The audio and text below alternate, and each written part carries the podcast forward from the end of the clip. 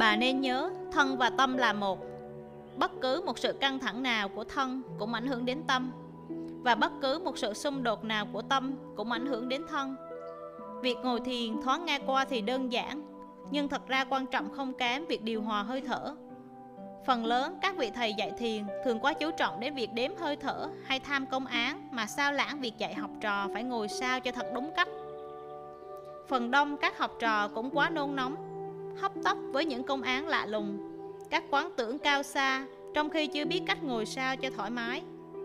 Có lẽ đó là lý do nhiều người tu thiền đã bỏ cuộc vì ngồi lâu, chân tay tê buốt đau đớn mà chẳng thấy kết quả gì khả quan.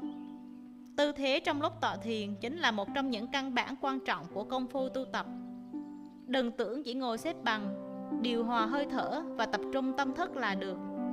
Đừng tưởng chỉ tham công án hay quán tưởng vào các hình ảnh, màu sắc là đủ. Một người tu thiền phải biết ngồi một cách trang nghiêm, thành kính với lòng biết ơn sâu xa chư Phật và chư Tổ, những người đã làm cho Phật Pháp biểu hiện. Một người tu thiền còn phải biết ơn tổ tiên, cha mẹ đã tạo ra thân thể hình hài này. Nhờ đó người tu mới có thể trải nghiệm được thực tánh của Pháp. Chính nhờ biết cách ngồi trang nghiêm mà tâm thức sẽ trở nên thành kính. Rồi từ đó cử chỉ hành động như đi, đứng, ăn, ngủ cũng được chuyển hóa. Nhờ công phu tu thiền mà tâm thức được thoải mái, các vọng tưởng dần dần lắng xuống và tâm được thanh tịnh. Khi tâm và thân đã quân bình thì sự an lạc sẽ đến. Và chỉ trong sự an lạc này, người tu mới trải nghiệm rõ rệt được từng hơi thở sống động, màu nhiệm từng phút giây. Từ đó, việc hít thở, vốn vô thức và thụ động, sẽ chuyển qua ý thức và tích cực. Và toàn bộ diễn biến của sự sống sẽ biểu hiện ra một cách rõ ràng hơn bao giờ hết.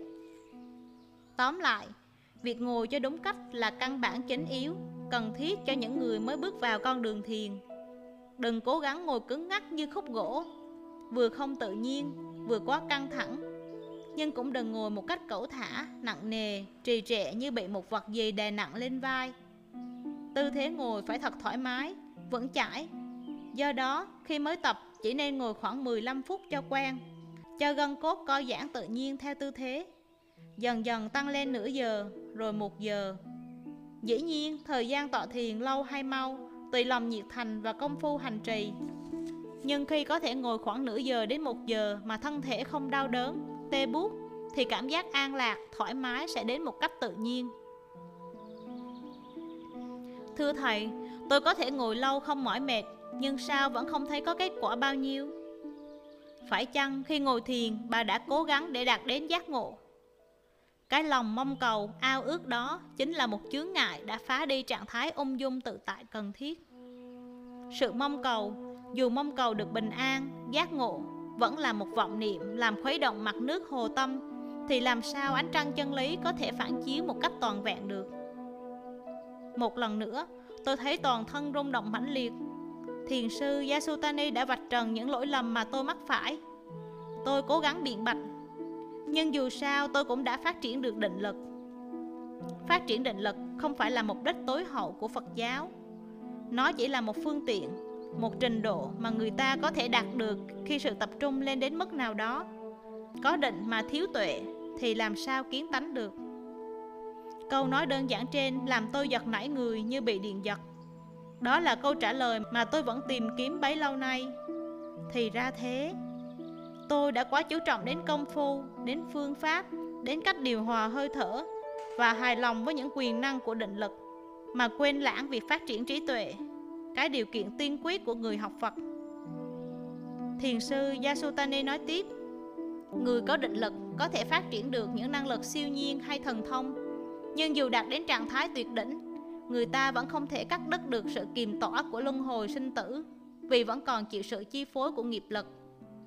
Người có định tuy làm chủ được thân tâm Nhưng vẫn không thoát khỏi sự chi phối của khổ não Vì chưa nhận ra được tự tánh của mình. Có định phải có tuệ đi kèm Thì mới nhận ra tự tánh của mình được. Đó chính là điều mà Tổ Huệ Năng đã nói.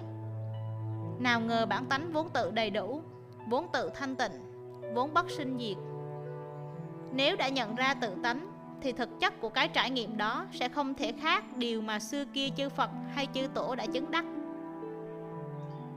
Kiến tánh chính là sự phối hợp tự nhiên của định và tuệ.